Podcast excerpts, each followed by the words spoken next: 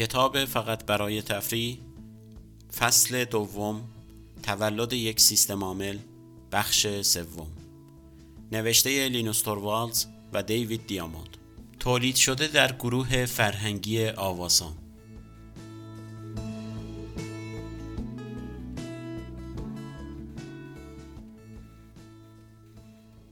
سال تحصیلی که در پاییز 1990 شروع شد اولین سالی بود که در آن دانشگاه هلسینکی از یونیکس سیستم عامل قدرتمندی که در اواخر دهه 1960 در آزمایشگاه های بل ساخته شده اما در جای دیگر توسعه یافته بود استفاده می کرد. در اولین سال تحصیلی من ما یک VAX داشتیم که دارای سیستم عامل VMS بود. این سیستم وحشتناک بود و محال بود کسی با خودش بگوید وای کاش یکی از اینها را در خانه داشتم. در عوض همه میپرسیدند اوه حالا این کار را باید چطور انجام دهم؟ استفاده از آن مشکل بود. ابزارهای زیادی نداشت. با آن نمی‌شد به این راحتی به اینترنت که روی یونیکس پیاده سازی شده بود وصل شد. حتی به سادگی نمی توانستید متوجه شوید که حجم یک فایل چقدر است. میپذیرم که VMS برای یک سری از مقاصد مثل بانک های اطلاعاتی بسیار خوب بود.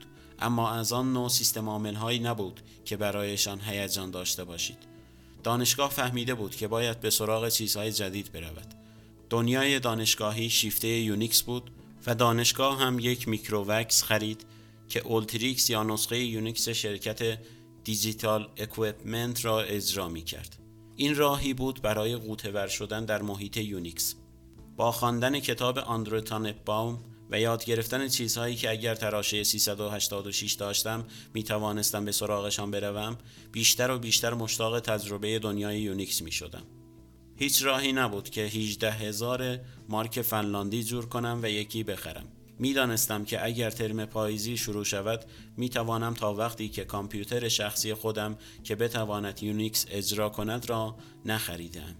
می توانستم از طریق سینکلرم به کامپیوتر یونیکس دانشگاه متصل شوم پس آن تابستان دو کار اصلی کردم. هیچ چیز و خواندن 719 صفحه کتاب سیستم های عامل طراحی و اجرا. این کتاب جلد قرمز یک جورهایی روی تخت من زندگی می کرد دانشگاه هلسینکی نسخه 16 کاربره MicroVAX را خریده بود و این یعنی فقط 32 نفر حق داشتند در کلاس C و یونیکس ثبت نام کنند. احتمالا اینطور محاسبه کرده بودند که 16 نفر صبح و 16 نفر شب با سیستم کار کنند. معلم هم مثل بقیه ما در یونیکس تازه کار بود. از قبل این را اعلام کرد و در نتیجه مشکلی نداشتیم. او کتاب درسی را یک فصل جلوتر از دانشجویان می‌خواند در حالی که بعضی از دانشجویان سه فصل از کلاس جلو بودند اینکه بچه ها سوال هایی بکنند که به دو سه فصل آینده مربوط شود تا ببینند آیا معلم تا آنجا را خوانده است یا نه به یک بازی تبدیل شده بود. همه ما بچه هایی در جنگل های یونیکس بودیم و کلاس هم هر جلسه پیش می رفت. چیزی که از این کلاس ها مشخص بود این بود که پشت یونیکس یک فلسفه نهفته است. این نکته را از همان اولین ساعت کلاس می‌شد فهمید. بقیه کلاس تنها به ارائه جزئیات می پرداخت چیزی که یونیکس را ممتاز می کند ایده های بنیادینی است که این سیستم عامل به دنبالشان است. این سیستم عامل تمیز و زیبا است. از حالتهای خاص اجتناب می کند یونیکس مفهوم process را عمده می کند process هر چیزی است که کاری انجام دهد. بگذارید یک مثال ساده بزنم. در یونیکس پوسته فرمان چیزی که برای دستور دادن به سیستم عامل در آن دستوراتی را وارد می کنیم بخشی از خود سیستم عامل نیست. در حالی که مثلا در DOS اینطوری است. این پوسته فقط یک وظیفه است مثل هر وظیفه دیگر. فقط مسئله این است که این وظیفه دستورات را از صفحه کلید می‌خواند و خروجی را روی نمایشگر نشان می‌دهد. هر چیزی که در یونیکس کاری می کند یک process است. علاوه بر این فایل ها را هم دارید. این طراحی ساده همان چیزی بود که من و خیلی های دیگر را حداقل بین ما geek ها فریفته یونیکس کرد. تقریبا هر کاری که در یونیکس می کنید تنها از شش عمل ساده ساخته شده که فراخوانی های سیستمی نامیده می شوند چون فراخوانی هایی هستند که از سیستم عامل درخواست انجام کارها را می کنند شما می توانید با استفاده از این شش فراخوان سیستمی تقریبا هر چیزی بنویسید و هر کاری بکنید. مفهوم fork یکی از عملیات های پایه‌ای یونیکس است. وقتی پروسه fork می کند یک کپی کاملا مشابه از خودش را می سازد. با این کار دو کپی کاملا مشابه از یک چیز دارید. کپی فرزند معمولا یک پروسه دیگر را اجرا می کند. خودش را با یک برنامه دیگر جایگزین می کند. و این دومین عمل اصلی است. چهار عمل اصلی دیگر عبارتند از باز کردن، بستن، خواندن و نوشتن و همه آنها روی فایل عمل می کنند. این شش عمل اصلی عناصر تشکیل دهنده سیستم عامل یونیکس هستند. بدون شک هزاران فراخوانی سیستم دیگر وجود دارند تا همه جزئیات را پوشش دهند. ولی وقتی که شش فراخوانی اصلی را درک کنید یونیکس را فهمیده اید. یکی از زیبایی های یونیکس همین است که بفهمید برای انجام کارهای پیچیده نیازی به رابط های پیچیده ندارید.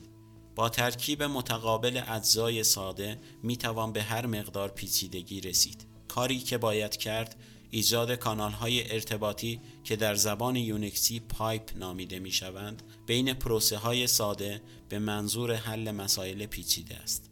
یک سیستم زشت سیستمی است که برای هر مسئله یک رابط پیچیده داشته باشد. یونیکس درست برعکس است و به شما آجرهایی را می دهد که با آنها می توانید هر چیزی بسازید. این دقیقا معنای طراحی یک سیستم تمیز است. همین مسئله در مورد زبانها هم صادق است. انگلیسی 26 حرف دارد که می توانید با استفاده از آنها هر چیزی بنویسید. در مقابل چینی را داریم که برای هر چیزی که بخواهید بگویید یک علامت مجزا دارد در چینی با پیچیدگی شروع می کنید و امکان ترکیب چیزهای پیچیده با هم بسیار اندک است. جریان شبیه رویکرد VMS است که برای هر کار عملیات پیچیده و جذابی دارد اما امکان استفاده از این اجزا به شکلی جز طراحی اولیه وجود ندارد. ویندوز هم به همین شیوه طراحی شده. در مقابل یونیکس بنا به فلسفه کوچک زیبا است پایه ریزی شده. اینجا آجرهای کوچک و ساده ای دارید که با کنار هم چیدن آنها می توانید به نهایت پیچیدگی برای بیان دقیق آن چیزی که نیاز دارید برسید. به هر حال این همان روشی است که فیزیک هم بر اساس آن کار می کند. در فیزیک هم به دنبال قوانین پایه‌ای می گردیم که منطقا باید ساده و مفید باشند. پیچیدگی جهان محصول ترکیب های شگفت‌انگیز این قوانین ساده با یکدیگر است و نه محصول پیچیدگی خود قوانین حاکم بر جهان. سادگی یونیکس خود به خود به وجود نیامده. یونیکس و مفهوم عملیات پایه‌ای سادهش با زحمت و دردسر توسط دنیس ریچی و کن تامسون در آزمایشگاه های بل طراحی و نوشته شد. به هیچ وجه نباید سادگی را با آسان بودن اشتباه گرفت. برای رسیدن به سادگی نیازمند طراحی و سلیقه خوب هستیم. برگردیم به مثال زبان. نوشتار تصویری و زبانهای مبتنی بر اشکال مثل چینی زودتر به وجود می آیند و ساده تر هستند. چون استفاده از حروف به عنوان پایه های نوشتار نیازمند تفکری انتزاعی تر است. به همین ترتیب نباید سادگی یونیکس را حاصل پیشرفته نبودن آن دانست. اتفاقا مسئله برعکس است. توجه کنید که نمی‌گویم دلیل اصلی به وجود آمدن یونیکس یک چیز خیلی پیشرفته بود مثل خیلی چیزهای دیگر در دنیای کامپیوتر این یکی هم به عنوان یک بازی شروع شد یک نفر بود که می‌خواست روی PDP 11 بازی کند یونیکس اینطوری شروع شد. پروژه شخصی دنیس و کن تا بتوانند جنگ کهکشان ها بازی کنند. از آنجایی که این سیستم عامل چیز جدی حساب نمی‌شد AT&T هم به آن نگاه تجاری نداشت.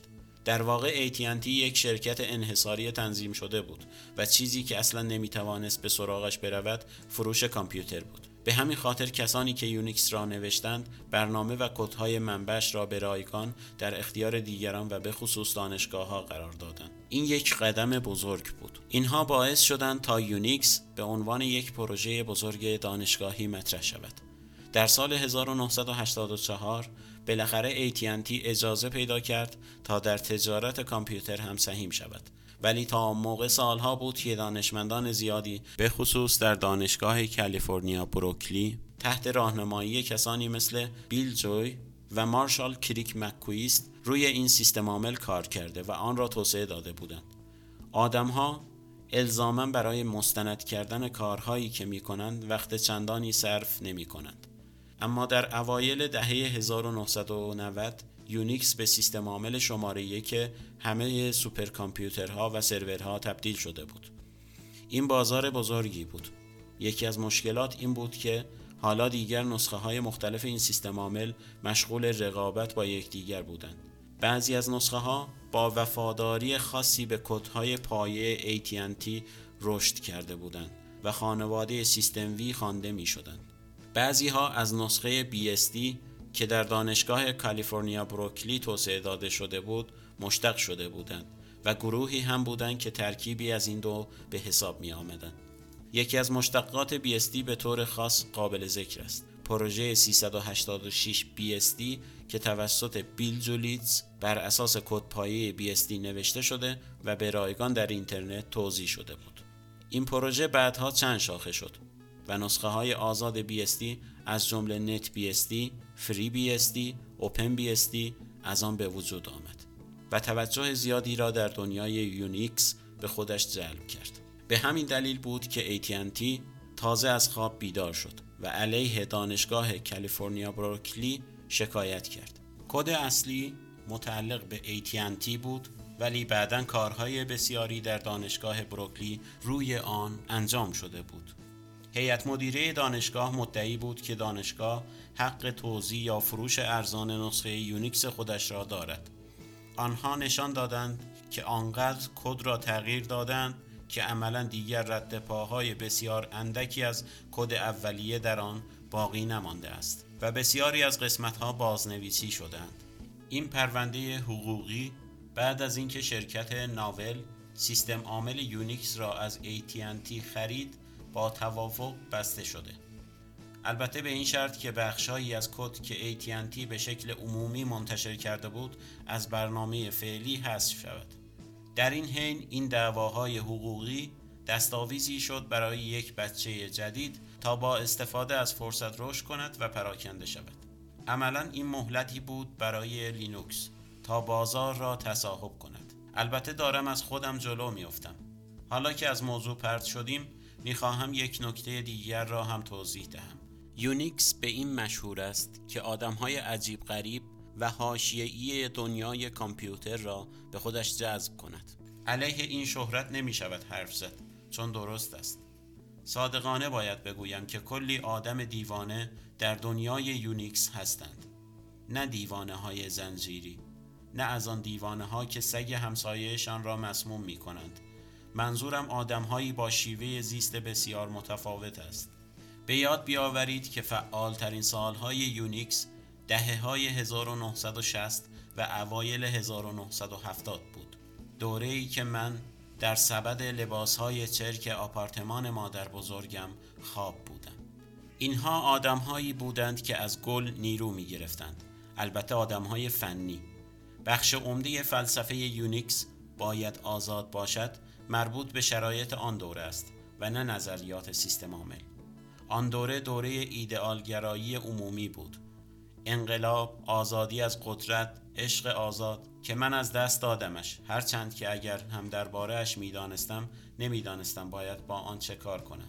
و باز بودن نسبی یونیکس هر چقدر هم که به نبود انگیزه های مالی مربوط شود باعث شده بود تا این سیستم عامل برای آن مردم جذاب شود.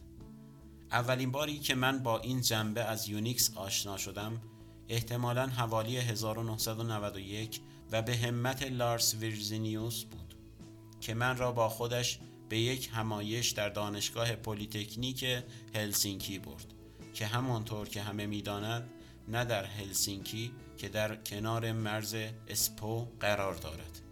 آنها می‌خواستند ولو اگر شده فقط با اسم به هلسینکی مشهور متصل باشند. سخنران ریچارد استالمن بود. ریچارد استالمن خدای نرم افزار آزاد است او در 1984 شروع به کار روی یک جایگزین و مشابه یونیکس کرد و آن را سیستم GNU نامید GNU خلاصه GNU یونیکس نیست و یکی از چندین خلاصه بازگشتی است که یکی از حرفهایش به خودش باز می گردد. این نوعی شوخی کامپیوتری است که غیر کامپیوتری ها از آن سر در نمی آورند. بودن با ما geek ها خیلی مفرح است. از این مهمتر RMS. او ترجیح می دهد اینطور صدایش بزنند. نویسنده بیانیه نرم افزار آزاد و همچنین لیسانس کپی رایت نرم افزار آزاد یا همان General Public License است که به طور خلاصه GPL خوانده می شود. عملا او پیشرو مفهوم نرم افزار آزاد به عنوان یک امر تصمیم گیری شده و نه اتفاقی است. قبل از او یونیکس اصلی بنا به یک سری حوادث به شکل آزاد در اختیار دیگران قرار گرفته بود. باید اعتراف کنم که من چندان نسبت به موضوعات پیچیده‌ای که برای RMS آنقدر اهمیت داشتند و دارند آگاه نیستم. حتی باید بگویم که درباره بنیاد نرم افزار آزاد که او تأسیس کرده بود و از آن دفاع می کرد هم اطلاعات کمی داشتم.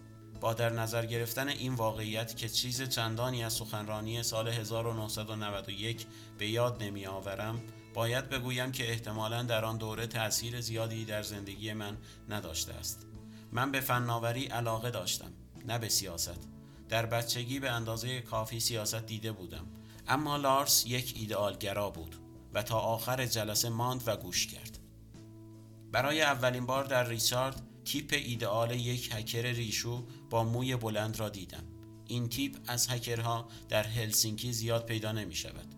درست که من نور هدایت را در آن سخنرانی ندیدم ولی یک چیزی باید درونم تکان خورده باشد. چون بعدها برای لینوکس از license GPL استفاده کردم. باز هم دارم از خودم جلو میافتم. پایان بخش سوم فصل دوم تولد یک سیستم عامل. برای دریافت شماره های دیگر این کتاب صوتی به وبسایت awasam.ir مراجعه کنید.